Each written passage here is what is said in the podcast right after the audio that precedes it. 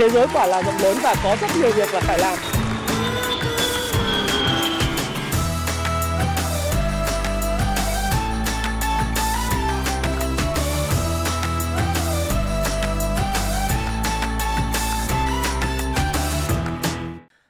Hi, xin chào tất cả các bạn. Chào mừng các bạn đã quay trở lại với channel của Thái Phạm.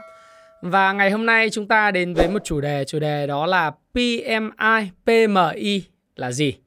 À, đây là một cái chỉ báo mà có một bạn đọc cái báo của uh, Vietnam Base thì có hỏi là thầy ơi một cái uh, dự kiện đó là cái chỉ số PMI của chúng ta tháng 12 giảm còn 46,4 điểm tương đương với cái giai đoạn thấp điểm của 2012-2013 và đây là cái tháng giảm thứ hai liên tiếp của chỉ số PMI. Và em đọc báo thì có không hiểu là cái chỉ số PMI là gì, nó có ý nghĩa gì thì thầy có thể làm video giải thích về vấn đề này được không? Thì tôi xin à, giải thích và giải đáp cái thắc mắc như thế này. À, điều đầu tiên thì thật tuyệt khi tôi quay trở lại với lại à, cái khung hình của uh, cái studio của Thái Phạm Channel và uh, sẽ không còn những cái kiểu mà chúng ta phải livestream trực tiếp ở trên đường nữa đúng không nào? À, quay trở lại cái cái bài báo đó là ờ, chỉ số PMI của chúng ta ờ, của Việt Nam tháng 12 đã giảm xuống mức là 46,4 điểm. Đây là lần giảm thứ hai liên tiếp dưới ngưỡng 50 điểm trong năm 2022 và tương đương những tháng thấp nhất của giai đoạn 2012-2013. Thì các bạn biết rằng là cái năm 2012-2013 đó đó là những cái năm mà chúng ta gặp à, rất nhiều khó khăn về kinh tế và cái chỉ số PMI cũng là một chỉ số quan trọng đo lường cái sức khỏe của nền kinh tế. À, tôi à, nói à, đầu tiên nói với các bạn về cái định nghĩa của cái chỉ số này. Chỉ số PMI à, tiếng Anh là PMI, nó viết tắt của từ uh, Purchasing Managers Index, nghĩa là uh, chỉ số quản trị thu mua hàng trong tiếng Việt và chỉ số này thì được công bố hàng tháng, à, công bố hàng tháng nha các bạn nhé. Và đây là một thước đo đánh giá hiệu quả của cái nền kinh tế và một cái ngành một nền sản xuất. Nó bao gồm từ 5 cái thành thành tố cấu tạo lên cái chỉ số là PMI này. Thứ nhất đó là những cái đơn đặt hàng mới à, có tăng hay giảm. Thường những đơn đặt hàng mới mà tăng thì chỉ số PMI cũng cao. Thứ hai là sản lượng output, à, sản lượng đầu ra output. À, cái sản lượng này mà tăng thì chỉ số PMI cũng cao và ngược lại. Thứ ba là số việc làm tạo mới là việc làm trong cái ngành sản xuất mà tăng lên thì điều đó cũng khiến cho chỉ số PMI tăng cao và ngược lại. Và uh, chỉ cái cái thành tố thứ năm tạo nên thứ tư tạo nên cái chỉ số PMI đó là chính là thời gian giao hàng nhanh hay chậm và thứ sáu là cái số lượng hàng tồn kho. Hàng tồn kho thì ngược lại một chút, hàng tồn kho càng thấp và cái tốc độ vòng quay hàng tồn kho càng cao thì ờ, nó sẽ giúp cho cái nền kinh tế và cái hoạt động sản xuất kinh doanh hoạt động tốt hơn. Ngược lại nếu mà hàng tồn kho cao và không có uh, di chuyển được, tức là di chuyển trong ngoặc kép ấy, tức là nó không có tính uh, nó gọi là thanh khoản được.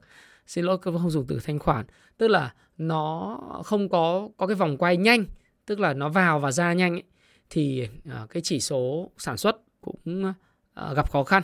Và nếu mà hàng tồn kho mà quay càng nhanh, bạn nhập về và trong một thời gian ngắn bạn bán được cái số ngày tồn kho thấp thì à, cái chỉ số về à, sản xuất cũng ngày càng tốt hơn. Như vậy thì cái dữ liệu PMI này nó là cái cuộc à, để tôi nói các bạn biết nó là một cái trong những chỉ số rất quan trọng. PMI là chỉ số, số quản trị người mua hàng và nó dựa trên một cuộc khảo sát hàng tháng được gửi tới 307 người mua À, 70 người mua xin lỗi các bạn 370 người mua hoặc cung cấp à, hoặc là những cái giám đốc điều hành từ 62 ngành nghề khác nhau đại diện cho 9 khu vực à, từ những cái danh mục phân loại ngành tiêu chuẩn Standard Industrial Classify, uh, Classification SEC của hệ thống phân loại.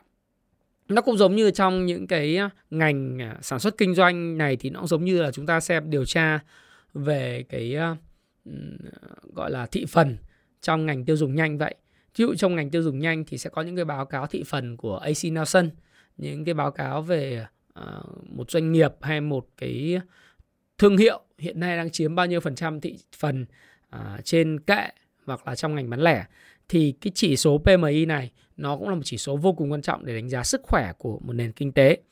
Và chúng ta có thể phân loại chỉ số PMI bằng hai hình thức. Một đó là PMI sản xuất Đấy.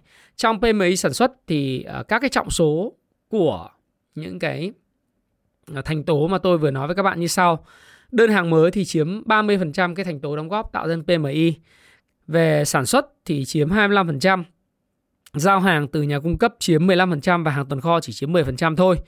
Còn công việc và việc làm à, chiếm 20%. Đối với lại PMI thứ hai là PMI sản xuất, à, phi sản xuất hay là PMI dịch vụ thì cái hoạt động kinh doanh ấy, nó đều được điều, được điều chỉnh theo tỷ lệ mùa vụ.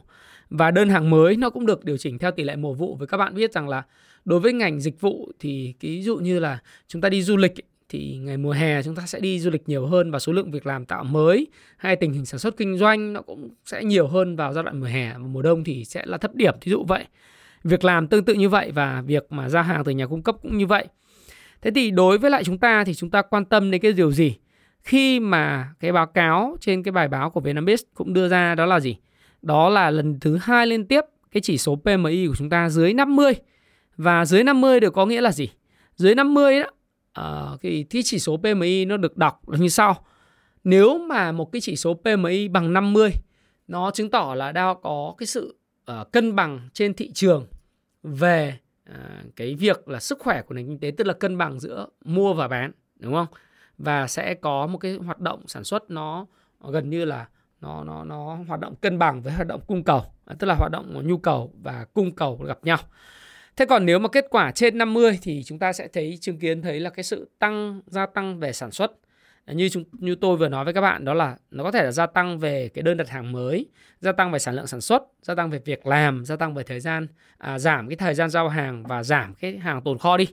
Nhưng mà à, đấy là trong điều kiện mà cái kết quả PMI trên 50 thì đó là một kết quả tuyệt vời đối với nền kinh tế và thường là những nhà kinh tế học và những người kinh doanh nói chung thường hay nhìn vào cái chỉ số PMI để đánh giá là một nền kinh tế đang mở rộng hay là một nền kinh tế đang thu hẹp về mặt sản xuất. Mở rộng nghĩa là trên 50 và ngược lại ở cái ờ, chỉ số bộ chỉ số thứ ba đó là khi mà PMI giảm xuống dưới 50, điều đó cho thấy rằng các hoạt động sản xuất kinh doanh, sản xuất nói chung nếu mà PMI sản xuất và những cái PMI phi dịch vụ à phi sản xuất là PMI dịch vụ nó cho thấy rằng là những ngành về sản xuất và dịch vụ đang co hẹp lại. Nó co hẹp cả về thứ nhất là những lượng đơn đặt hàng mới, à, sản lượng tạo ra, rồi số việc làm tạo mới, thời gian à, tồn kho thì nhiều hơn, số hàng tồn kho thì lớn hơn, thời gian giao hàng thì lâu hơn hay vân vân. Tất cả những yếu tố đó nó tạo ra cái đám mây đen à, đối với lại cái nền kinh tế. Và đám mây đen đối với lại cái hoạt động sản xuất kinh doanh của những doanh nghiệp tham gia vào cái quá trình khảo sát này có thể được gọi là một cái đại diện à, của một ngành kinh tế theo cái cái phương pháp lấy mẫu. Đấy. Và chúng ta cũng biết rằng là à, PMI thì nó có cái ý nghĩa rất là quan trọng bởi vì như tôi đã nói nó phản ánh cái sức khỏe của nền kinh tế và giúp các nhà quản lý có cái nhìn tổng quan về tình hình kinh tế trong nước. Đấy, cũng như nếu mà có cái chỉ số PMI quốc tế thì nó là cả quốc tế nữa. Mà thậm chí là chỉ số PMI của trong nước nó cũng có thể phản ánh cái sức khỏe của các nền kinh tế uh, quốc tế. Đấy. vì sao lại như vậy?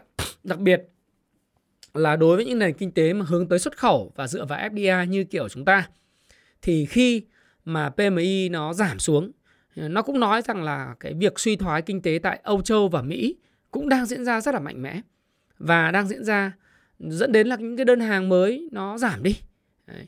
À, tôi thì tôi có trao đổi với một số những cái doanh nghiệp ở Quảng Ninh rồi một số những doanh nghiệp mà ở trong Sài Gòn thì có nhận được là những cái thông tin của các anh là cái đơn hàng à, của năm 2022 này và đầu 2023 là rất kém, rất yếu thì nó cũng phản ánh vào trong cái bức tranh khảo sát của chỉ số PMI này. Và vai trò chính của chỉ số này trong quá trình là ra quyết định kinh tế thì nó có được quyết định bởi ba ba cái vai trò chính. Thứ nhất nó là thước đo quan trọng của nền kinh tế quốc gia. Cụ thể ở đây theo định nghĩa đó thì chỉ số PMI được xem như là một công cụ giúp các ngân hàng nhà nước và chính phủ điều chỉnh chính sách tiền tệ trước cái biến động của thị trường. Đồng thời, các công ty có thể sử dụng chỉ số này để dễ dàng ước tính tốc độ tăng trưởng kinh tế của một công ty hoặc quốc gia. Từ đó đưa ra những điều chỉnh linh hoạt trước khi ra quyết định đầu tư. Đấy. Nếu tính kết quả PMI từ 50 trở lên, có nghĩa là tình hình sản xuất đang phát triển, hoạt động sản xuất ngày càng mở rộng. Còn dưới 50 có nghĩa là hoạt động sản xuất kinh doanh đang có dấu hiệu thu hẹp lại như tôi đã nói. Ngoài ra PMI còn được sử dụng để tính toán các chỉ số quan trọng khác như GDP hay là CPI. Cái vai trò thứ hai của cái chỉ số PMI này nó là cái ảnh hưởng của nó đến các quyết định của các công ty liên quan về việc thu mua hàng hóa. Và căn cứ vào chỉ tiêu này thì các quà nhà quản trị mua hàng, các người quản lý công ty sẽ quyết định mua hàng hóa để sản xuất và đáp ứng nhu cầu của thị trường hay không. Và đây cũng là cái cơ sở dữ liệu quan trọng để các cái công ty đánh giá tổng lượng hàng hóa và giá cả hàng hóa. Thí dụ như PMI đang thấp như thế này thì thường là đối với những chủ doanh nghiệp thì thường có thói quen sẽ mua ít hàng hóa lại bởi vì à, cái lượng hàng tồn kho của họ ở à, cái kho hàng còn rất là cao. Cái thứ hai nữa là cái sức mua nó cũng phản ánh là cái sức mua của xuất khẩu hay của thị trường nó đang kém dẫn đến là mọi người cũng sản xuất chậm lại. Thì cái quá trình mua hàng đấy nó cũng sẽ bị ảnh hưởng. Cũng giống như chẳng hạn như tôi à, khi mà nhìn thấy thị trường mà nó đi xuống thì khi mà tôi uh, tham gia vào quá trình sản xuất những cái sản phẩm ra ngoài thị trường thì cái dự báo của tôi đối với lại cái việc mà mua hàng của những khách hàng cũng sẽ giảm xuống. Từ đó cái đơn đặt hàng của tôi cho những người sản xuất những cái mặt hàng mà dưới cái thương hiệu của tôi nó cũng phải giảm đi. Và tôi sẽ làm thế nào để giảm thiểu cái hàng tồn kho à, của cái công ty của tôi để làm sao giảm thiểu cái số tiền bị giam vào trong cái cái đơn hàng và cái tồn kho. Đấy, thì cái tác động của cái chỉ số PMI nó thể hiện được một điều đấy là những gì đang à, diễn ra và được kỳ vọng sẽ diễn ra để điều chỉnh cái hành vi mua hàng của những người sản xuất và những người quản lý. Và thứ ba, vai trò của PMI sẽ tác động đến các đơn vị cung ứng. Thì các cái đơn vị đông cung ứng thì các bạn biết là trong chuỗi supply chain tức là chuỗi cung ứng nói chung từ đầu vào cho đến đầu ra, nếu đầu ra giảm xuống à, bao gồm không chỉ là đầu ra là sức mua người tiêu dùng giảm xuống thì cái hoạt động sản xuất nó cũng bị thu hẹp chính là cái chỉ số PMI nó thể hiện cái hoạt động sản xuất nó bị thu hẹp thì cái hoạt động đặt hàng cho những nhà cung ứng nó cũng bị giảm xuống như tôi vừa chia sẻ với các bạn ở phần 2. Thì sau khi cái lượng đơn đặt hàng của những người cung ứng giảm xuống, thì dĩ nhiên thì những cái người đơn vị cung ứng khác về nguyên vật liệu và phụ liệu cũng sẽ điều chỉnh cái mức thu mua của mình dẫn đến là cái vòng xoáy của cái việc mà cung ứng hàng hóa nó trở nên chậm lại. Đấy.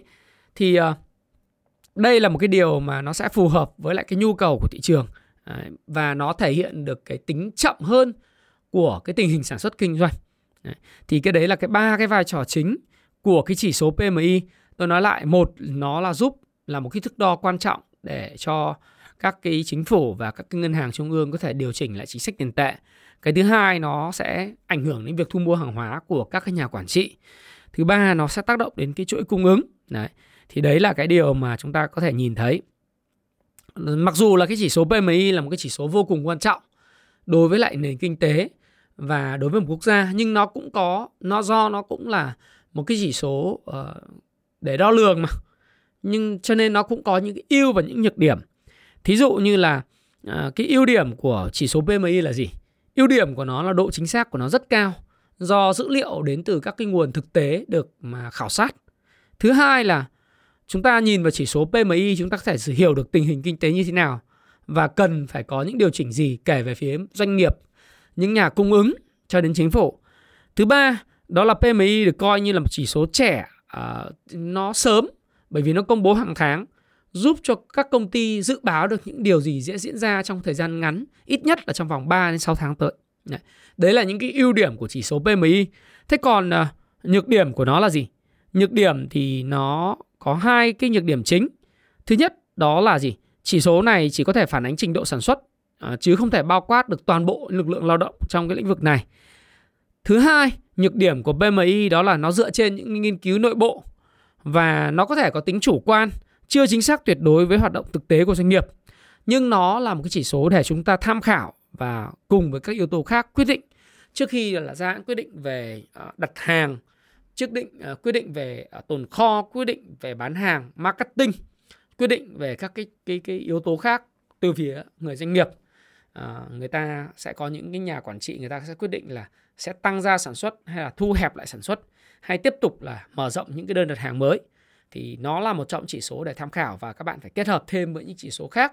Tuy vậy thì nếu mà chúng ta nhìn vào những cái việc mà ưu điểm và nhược điểm của chỉ số PMI ấy, thì chúng ta cũng phải xem xét là cái ưu điểm nó nhiều hơn cái nhược điểm và nó là một trong những chỉ số mà quan trọng để đo lường cái sức khỏe của một cái nền kinh tế và một nền sản xuất của một quốc gia cũng như hoặc là một cái nền um, phi dịch vụ nền ờ, sản xuất kinh doanh phi dịch vụ à phi phi sản xuất là dịch vụ hàng hóa đấy. thế thì đấy là cái điều mà chúng ta cũng uh, phải ờ, rất là lưu ý và quay trở lại cái việc mà PMI tháng 12 chúng ta giảm mạnh nhất kể từ đợt suy thoái liên quan đến đại dịch được ghi nhận trong quý 3 năm 2021 ấy, thì cái số lượng đơn đặt hàng mới giảm mạnh trong tháng 12. Đấy, đây là cái lần giảm thứ hai theo tháng và mức giảm lớn hơn tháng 11. Nguyên nhân ấy của cái ờ, việc này chủ yếu là do tình hình nhu cầu yếu và cái tình trạng yếu kém được nhắc ở một số cái thị trường xuất khẩu chủ chốt. Thí dụ như Trung Quốc đại lục này, Liên minh châu Âu và Mỹ. Và tình trạng cầu kém đã khiến cho số lượng đơn đặt hàng xuất khẩu mới giảm tháng thứ hai liên tiếp. Đấy.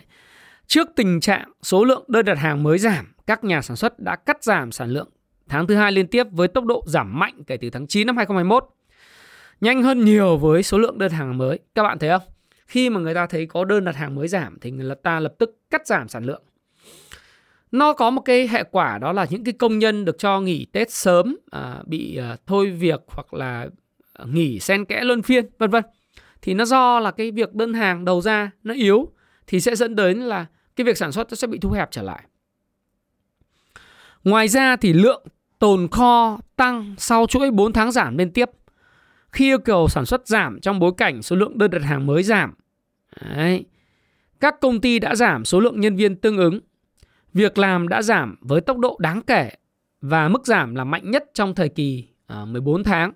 Thì có một số những cái bài báo uh, đợt này đang lên, ví dụ như là bên uh, báo mới đấy, báo mới chẳng hạn, thì chúng ta thấy một điều đấy là gì đấy là có hàng trăm doanh nghiệp ở Đồng Nai buộc phải giải thể đấy. hàng trăm doanh nghiệp ở Đồng Nai buộc phải giải thể nhé các bạn nhé rồi ờ, nếu đối với lại Bình Dương thì 240 40.000 lao động bị ảnh hưởng vì bị cắt giờ làm này. Đấy. Rồi hơn 143.000 doanh nghiệp phải đóng cửa trong năm 2022 thì cái việc này nó đến từ cái gì? Nó đến từ cái nhu cầu suy yếu tại uh, các cái thị trường xuất khẩu truyền thống như Trung Quốc Âu và Mỹ. Do đó thì cái đơn cái cái tồn kho tăng cao thì việc làm nó cũng bị suy giảm đúng không? Ừ.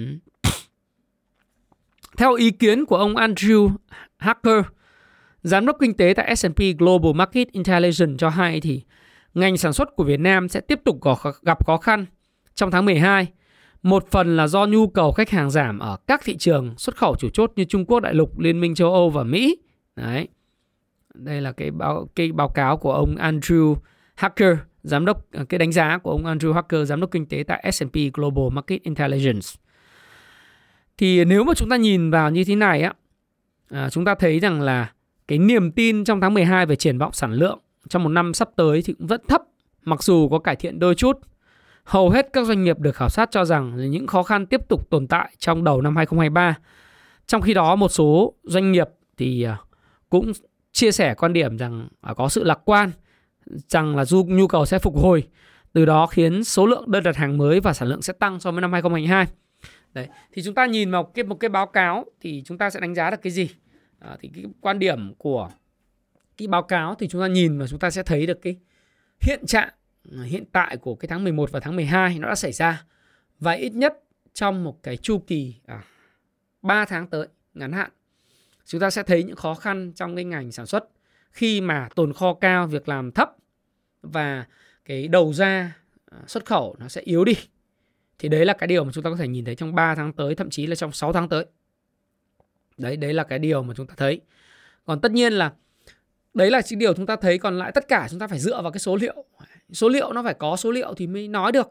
Chứ không có số liệu thì không nói được. Tất cả nó chỉ là quan điểm thôi.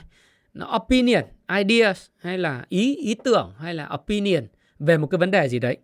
Nhưng nhìn vào cái chỉ số PMI này chúng ta có thể có cái uh, góc nhìn về cái chuyện là uh, ok cái hoạt động sản xuất nó đã thu hẹp và sẽ thu hẹp trong thời gian ngắn và sẽ không có cái gì thay đổi trong thời gian ngắn tới. Và vấn đề về việc làm sẽ gặp khó khăn. Đơn hàng tạo mới cũng là một vấn đề. Sản lượng output cũng là một vấn đề. Tồn kho tăng cao thời gian giao hàng thì uh, lâu hơn. Ví dụ như thế. Thì tất cả những yếu tố này nó đã phản ánh. Và có khả năng là sẽ phản ánh tiếp vào trong cái PMI của tháng 1 kết hợp với những cái tình hình thực tế khi mà như tôi đã nói với các bạn À, lần đầu tiên khi tôi sống ở quận 7 mà tôi thấy là cái số lượng container chở hàng ra cảng cắt lái là không có gần như là không có busy, không có bận rộn, không có tắc đường à, sau rất nhiều năm thì có thể nói là cái sản lượng của tháng 1 cũng sẽ khó có sự cải thiện đột phá. Thế thì đấy là những điều mà chúng ta có thể rút ra. Và chúng ta có thể rút ra điều thứ hai mà các bạn hỏi tôi nó có ý nghĩa gì ạ? Thì cái sức khỏe của nền kinh tế và đặc biệt là cái chỉ số của PMI này nó phụ thuộc rất nhiều vào thị trường của Âu Châu và thị trường của Mỹ. Nếu Âu Châu tiếp tục suy thoái kinh tế nặng trong năm 2023 thì những cái nền kinh tế hướng tới xuất khẩu trong đó có chúng ta cũng sẽ bị ảnh hưởng rất là nặng. Bởi vì những nhu cầu thiết yếu ờ, như giày dép, quần áo, hàng thủy sản ờ, vân vân sẽ có nhu cầu thấp hơn tại những cái thị trường này khi mà giá cả năng lượng và tất cả mọi thứ ở châu Âu vẫn ở mức cao và lạm phát vẫn là vấn đề lớn cùng với chính sách thắt chặt tiền tệ tại Âu Châu. Ngoài ra thì những cái khả năng và Mỹ sẽ bị suy thoái trong vòng 6 tháng tới, nó cũng diễn ra, mặc dù như tôi đã phân tích với các bạn là Mỹ có khả năng suy thoái, nhưng ở mức nhẹ hơn bởi vì ngành công nghiệp quốc phòng và ngành công nghiệp ờ, về dầu khí vẫn rất phát triển thì Mỹ có thể sẽ suy thoái chậm hơn hoặc là nhẹ hơn so với lại châu Âu, không phải chậm hơn mà dùng cái từ chính xác là nhẹ hơn rất nhiều và chúng ta có quyền hy vọng và kỳ vọng vào việc là thị trường Mỹ sẽ hồi phục vào cuối năm 2023 sau khi tất cả những hoạt động mà Fed tăng lãi suất xong xuôi vào nửa đầu của năm 2023. Thì đó là những cái điều mà chúng ta có thể diễn ra. Và thêm một cái yếu tố nữa chúng ta có thể rút ra đó chính là à, một cái thế giới hiện tại đối với lại à, kinh tế toàn cầu nó thực sự rất là kết nối và nó có tác động à, nhanh hơn gắn kết với nhau hơn và xuyên suốt à, hơn so với cái giai đoạn trước đó rất nhiều. Bởi vì hiện nay à, chúng ta biết rằng là cái tổng kim ngạch xuất nhập khẩu của chúng ta theo à, tổng cục thống kê đấy là trên 720 tỷ đô la. Tổng kim ngạch xuất nhập khẩu của Việt Nam 2022 thì cái độ mở của nền kinh tế Việt Nam so với cái GDP là trên 400 tỷ. Chúng ta có một độ mở rất lớn và tổng kim ngạch xuất nhập khẩu là gần gấp đôi so với lại cái GDP. Do đó thì những ảnh hưởng của những thị trường xuất khẩu thì sẽ ngay lập tức tác động tới cái thị trường trong nước. Chứ không phải là chỉ đơn giản là có cái độ trễ lâu à, từ 6 tháng cho đến à, à 8 tháng như trước đây hay là 4 tháng đến 6 tháng như trước đây. Mà ngay lập tức những điều gì diễn ra tại nền kinh tế của các nước châu Âu hay Mỹ nó sẽ ảnh hưởng ngay lập tức đến cái triển vọng sản xuất kinh doanh của cái thị trường ở trong nước nội địa. Đấy thì cái điều đấy là chúng ta sẽ thấy rằng là nền kinh tế Việt Nam nó ngày càng mở và hội nhập sâu hơn đối với nền kinh tế thế giới. Và khi chúng ta thấy những cái điều gì xảy ra ở quốc tế thì nó cũng sẽ phản ánh ngay lập tức à, gần như không có quá nhiều độ trễ trong cái thị trường ở trong nước. Thì đấy là cái điều mà chúng ta có thể rút ra. Thứ ba đối với lại việc chỉ số PMI này thì nhìn vào cái outlook ờ, tức là cái triển vọng của năm 2023 à, tới thì liệu có những cái kỳ vọng gì cho năm 2023 hay không? Thì như tôi vẫn nói rằng là chúng ta vẫn kỳ vọng rằng là Mỹ sẽ hồi phục à, từ kể từ cuối năm, nửa cuối năm 2023 và từ đó sẽ khuyến khích những cái đơn hàng đến với những nhà sản xuất FDI, à, những nhà xuất khẩu của Việt Nam ở trong nước dẫn đến tình hình về PMI sẽ cải thiện hơn. Còn chúng ta sẽ thấy rằng là đầu năm thì nó cũng qua những cái mùa mua sắm cuối năm 2022 của Âu và Mỹ rồi, của Trung Quốc rồi thì chúng ta cũng sẽ phải chờ đợi xem là cái đáy của cái sản xuất và nền kinh tế nó có thể diễn ra vào ờ, cái nửa đầu năm 2023 thì đấy là những cái mà chúng ta có thể rút ra còn lại thì chúng ta cũng phải xem xem uh, về cái con số cụ thể về thống kê của từng tháng như thế nào để chúng ta có thể thấy cái sự cải tiến về chỉ số PMI hay không. Bất cứ khi nào mà có hai tháng liên tiếp chỉ số PMI được cải thiện thì điều đó chứng tỏ rằng là những cái yếu tố khó khăn đối với lại uh, nền kinh tế hướng tới xuất khẩu cũng đã được cải thiện và những vấn đề uh, ở châu Âu và Mỹ uh, cũng đã có những tín hiệu tích cực. Thì đấy là cái điều mà uh, chúng ta có thể diễn ra uh, rút ra uh, trong thời gian tới. Uh, túm lại thì đối với lại một cái topic chủ đề về PMI và GDP hay là những yếu tố liên quan đến cái chỉ số về kinh tế vĩ mô thì tôi tin rằng là những cái chỉ số này thứ nhất là những chỉ số quan trọng À, để chúng ta có thể theo dõi sức khỏe của nền kinh tế từ đó chúng ta có thể ra quyết định về đầu tư sản xuất kinh doanh mua hàng tuyển dụng việc làm hay là tồn kho. Rồi những cái hoạt động marketing và bán hàng có triển khai mạnh mẽ hay không hay là chúng ta rơi vào cái trạng thái phòng thủ. Đối với tôi thì tôi nghĩ rằng là trong giai đoạn 6 tháng đầu năm 2023 thì nó sẽ là cái giai đoạn mà các bạn à, ở đây có cả những chủ doanh nghiệp và những người doanh nghiệp vừa và nhỏ rồi rồi cả những người đầu tư. Thì tôi nghĩ rằng Ờ, cái cơ hội nó có thể chưa thực sự là quá lớn đối với lại ngành sản xuất kinh doanh. Tất nhiên nó vẫn có những cơ hội ở những phân khúc khách hàng và những thị trường nhất định, nhưng cơ hội tổng thể thì nó chưa quá lớn. Và nó cũng là một cái thách thức rất lớn đối với những doanh nghiệp thâm dụng lao động và những doanh nghiệp mà sản xuất những mặt hàng commodities. Chỉ có những doanh nghiệp mà có thương hiệu sẽ tồn tại được và những doanh nghiệp mà có những lợi thế kinh doanh đặc thù, lợi thế về thương hiệu lợi thế về chăm sóc khách hàng hay một bất cứ một cái lợi thế về trải nghiệm khách hàng vân vân thì sẽ có khả năng tiếp tục à, sống được nhưng tựu chung cái à, xu hướng chung của đầu năm 2023 vẫn là cái giai đoạn mà phòng thủ à, để giữ cái dòng tiền, giữ cái cash flow.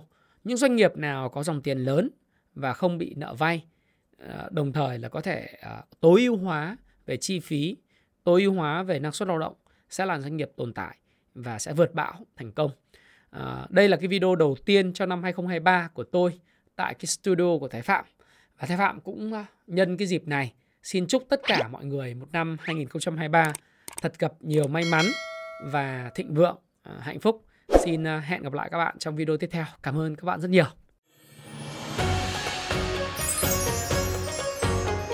Cùng Happy Life chào đón sự ra mắt của một sản phẩm đặc biệt. Hộp sách Đại Lộc Phát, bách sự may mắn, thiên sự thành công, vạn sự giàu có. Sở hữu hộp sách Đại Lộc Phát, bạn sẽ có ngay hai ấn phẩm sách mới ra mắt một quyển sách Bollinger on Bollinger Bands bí kíp nắm vững cách sử dụng công cụ phân tích kỹ thuật Bollinger Bands trong đầu tư chứng khoán. Một quyển sách The Simple Path to Wealth tinh thông tài chính, rèn rũa tư duy làm giàu và có chiến lược phù hợp để thực hiện hóa giấc mơ giàu có. Bên cạnh đó, tinh thông tri thức, lên kế hoạch vững vàng cho tương lai cùng số tay đại phát, bút chì đại lộc và một bookmark điêu khắc nghệ thuật hình dáng cỏ ba lá thu hút tài lộc may mắn, hành thông cho chủ sở hữu được thiết kế đặc biệt. Làm chủ thời gian, làm chủ cuộc đời khi sở hữu thêm một đồng hồ Pomodoro quản lý thời gian, kỷ luật, bền bỉ, kiên trì chinh phục mục tiêu thịnh vượng đi cùng hộp sách. Duy nhất có tại Happy Life. Đặt mua ngay bạn nhé!